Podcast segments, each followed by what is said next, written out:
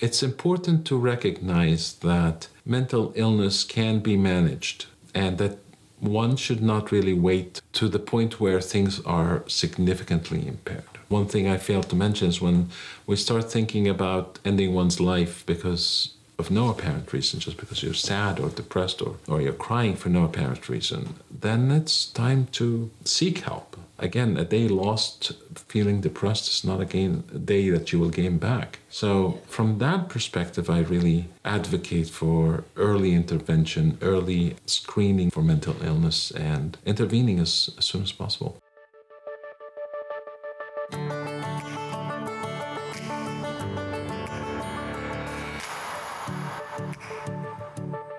Life is complicated, but getting healthy doesn't have to be. Welcome to Enloe Medical Center's podcast Health Matters. I'm your host, Daniela Contreras. Listen to experts and everyday people share real stories and resources to improve our health and well being. Mental health conditions can be overwhelming and cause major distress, but they are treatable. Our mental well being is just as important as our physical health.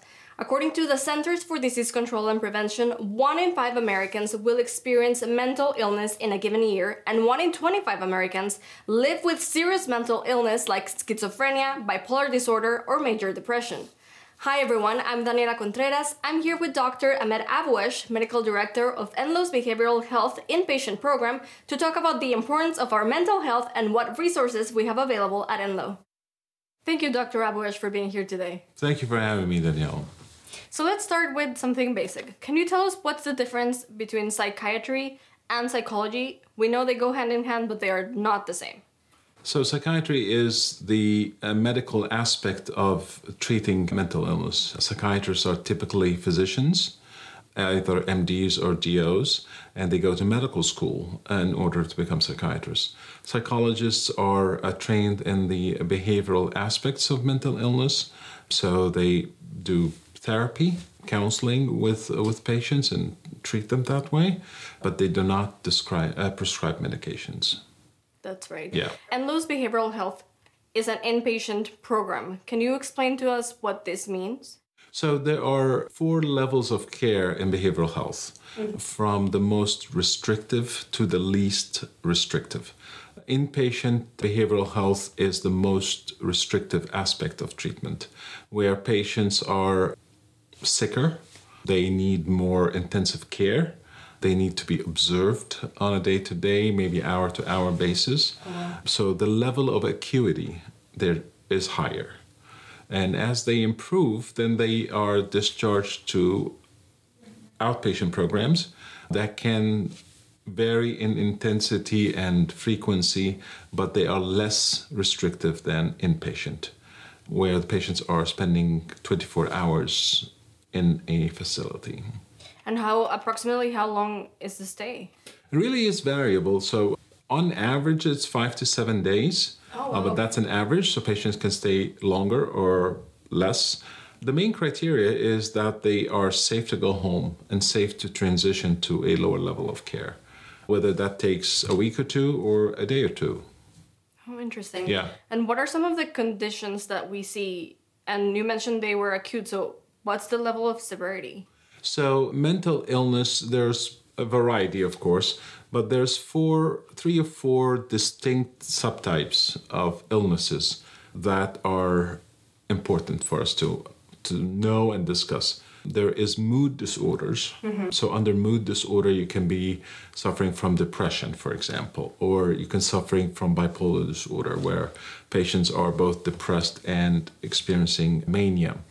This is distinct from a thought disorder, where the problems are in the way someone thinks and the aberrations of thoughts, like schizophrenia, uh-huh. where there is positive and negative symptoms, which are hallucinations, delusions, paranoia, things like that, where the perceived reality is not real.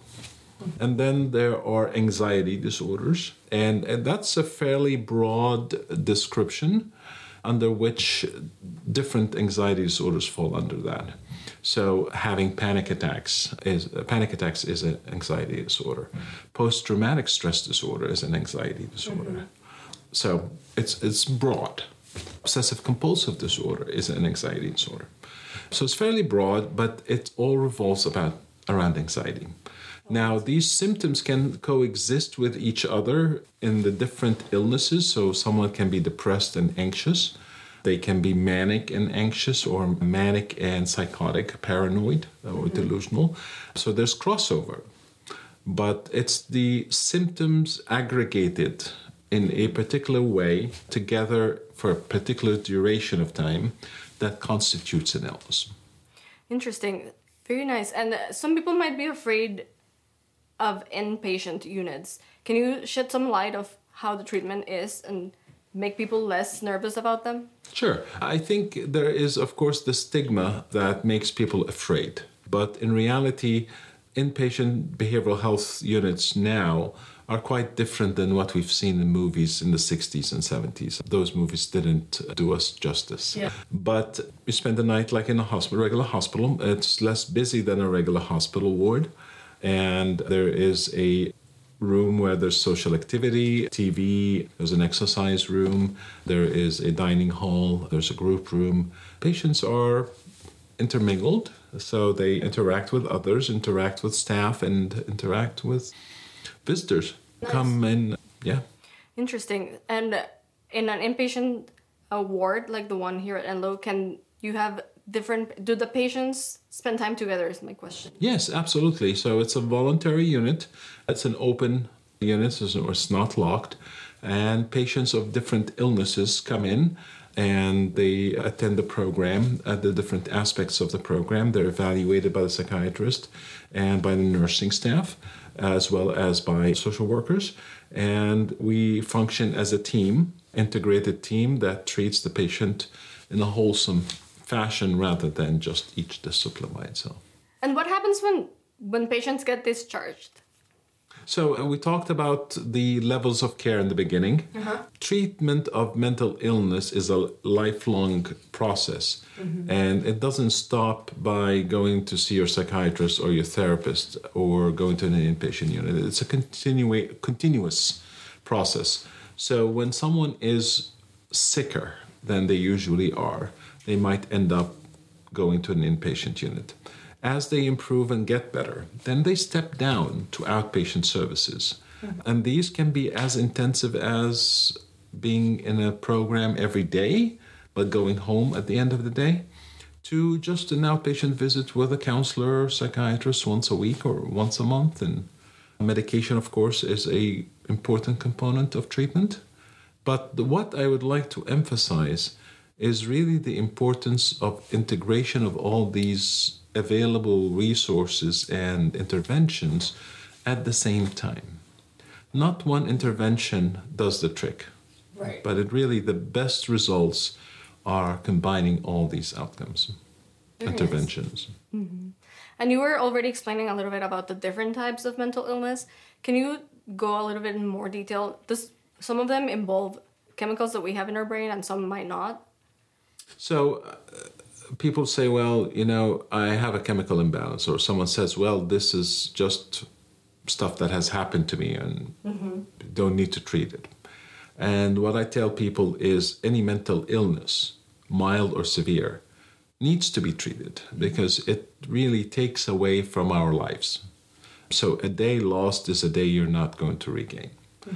There is two components to it which are very closely integrated.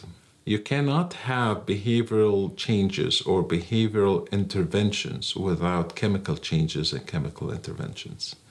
Because what we think and what we say is in reality a chemical reaction that happens in the brain. Mm-hmm. So, in order for me to say something, chemicals have to be released, nerve endings have to be stimulated, they have to go down to my lips and my tongue to tell them to say something, mm-hmm. right? And respond to things. So, the chemical is attached to the behavior. They work together, it's both things together happening at the same time that makes or results in a change. And as the change becomes much more pertinent, permanent, then the chemical reaction becomes more permanent. Oh wow. There's also You know, in biology, if you're good at biology, you remember the nerve, mm-hmm. right? There is a chemical component to a nerve working, and there is a electrical component. Mm-hmm. They both work together. So the electrical component doesn't happen without a chemical change. Wow. So, chemical or medications intervene in the chemical aspect of the brain. Behavioral changes, like me practicing not to say something or saying something in a particular way or doing something in a particular way, is eventually translated into a chemical reaction in the brain. Interesting. So when we combine chemical reactions with maybe negative life experiences, that's when you were saying at the beginning it could be like the aggregate. Could be. I like to say, you know, we are a summation of our past. Mm-hmm. So what has happened to us affects us and affects the way we think and the way we respond to things and might affect us negatively as it might affect, affect us positively. Very nice. Can you tell us what some of the common symptoms of mental illness or of the different types of mental illness? So I think going back to the subtypes, there mm-hmm. is three major types of symptoms. One is mood. Mm-hmm. So feeling sad for no particular reason is, is a mm-hmm. symptom. Crying for no apparent reason. Or the opposite, which is mania, being giddy happy for no apparent reason. You know, uh-huh. being being people say I feel like I'm high for no reason. I haven't taken any drugs. That's kind of mania. But that's mood, right? Mm-hmm. And then there's the thought. So being paranoid. We talk about being paranoid, stop being paranoid. Well, what is paranoia? Mm-hmm. Paranoia is an abnormal thought that is not based in reality. Mm-hmm. So we joke around with each other saying that, yeah, you know, you're just being paranoid. But that's a symptom of a mental illness. Could be, of course, if it happens with other things. The thought disorders are either positive symptoms like hallucinations, like seeing things that aren't there or hear, hearing things that aren't there, and delusions, which are fixed false beliefs or fixed false thoughts or perceptions. So you can be sitting in a room and notice the curtain moving. If you're paranoid, you're going to think that someone is behind the curtain, mm-hmm. right? If you're not paranoid and you're experiencing a, that's a delusion or a paranoid thought. But if you perceive it as the wind moved it, you uh-huh. know, there's a real reason why it moved. Mm-hmm. That could be an illusion. It's a different symptom, uh-huh. right? Those can happen with the mood. So you can be depressed and paranoid, or depressed and anxious. Anxiety is really about the nervous system being overworked. So you're jittery, you know, uh-huh. your uh, your heart is beating fast, you're sweaty. Mm-hmm. These are symptoms of anxiety.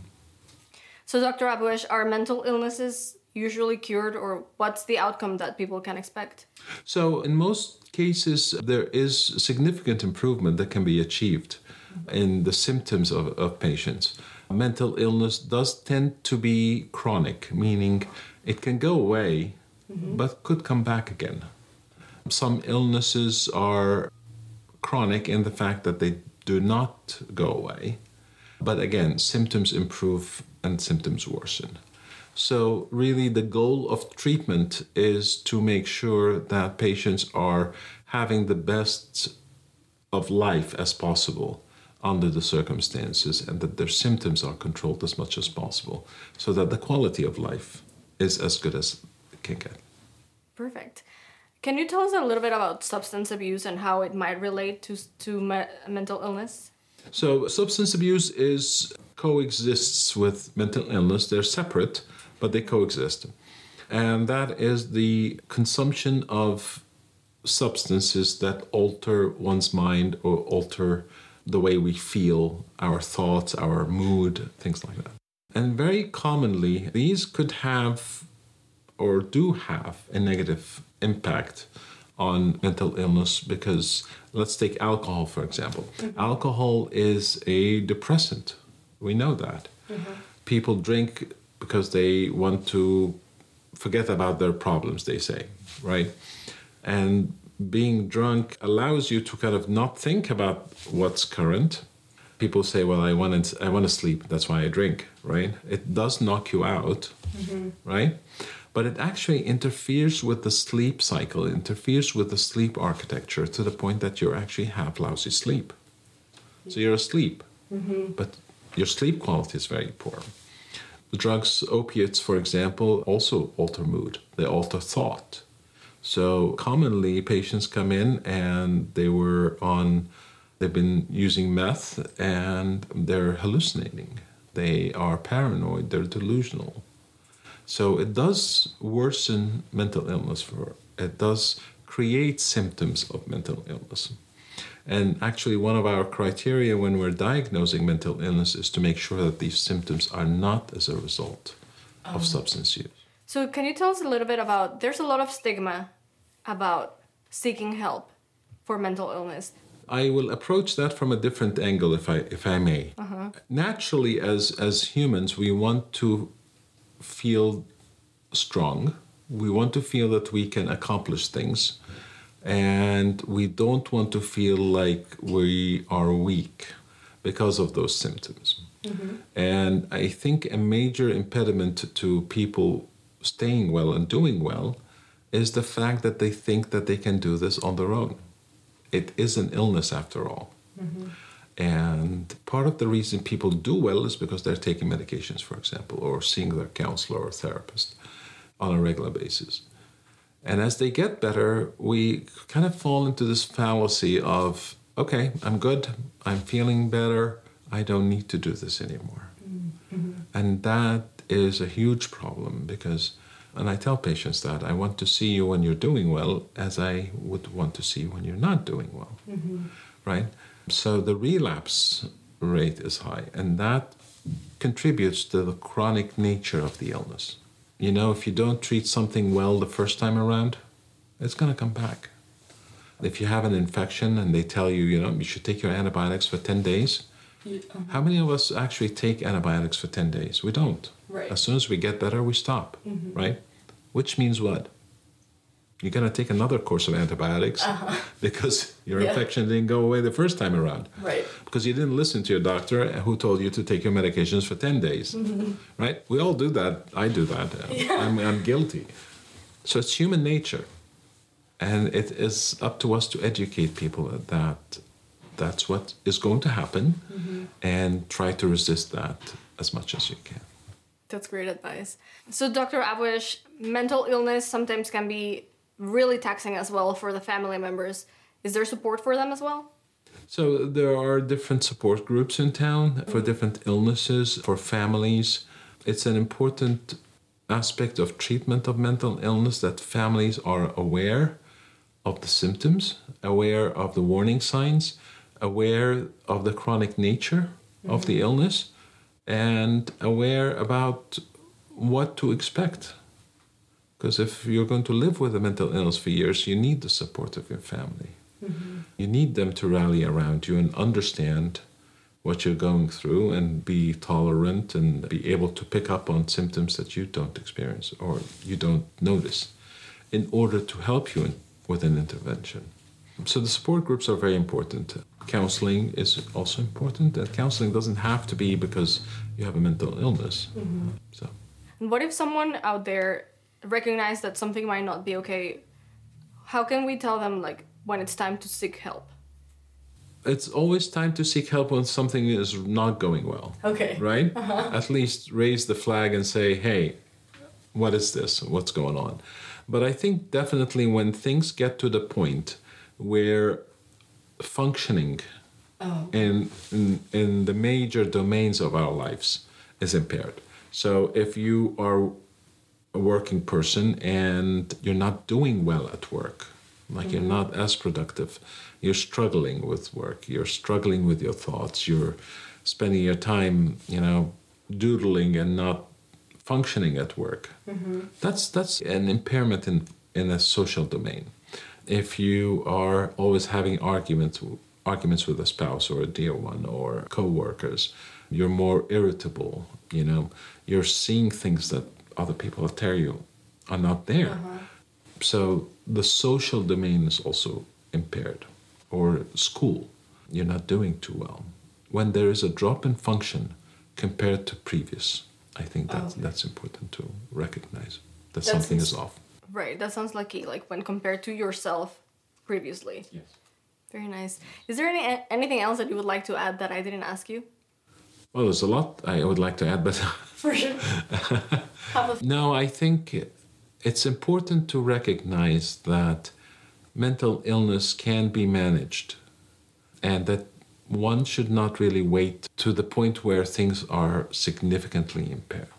One thing I failed to mention is when we start thinking about ending one's life because of no apparent reason, just because you're sad or depressed or mm-hmm. or you're crying for no apparent reason, then it's time to seek help. Again, a day lost feeling depressed is not again a day that you will gain back. So from that perspective, I really advocate for early intervention, early screening up for mental illness, and intervening as, as soon as possible. That's great. Yeah. That's really good advice. Thank you so much, Dr. Thank you, Danielle, for having me. And thank you all for tuning in. If you'd like to listen to more Health Matters conversations, go to www.enloe.org slash podcast. See you next time on Health Matters.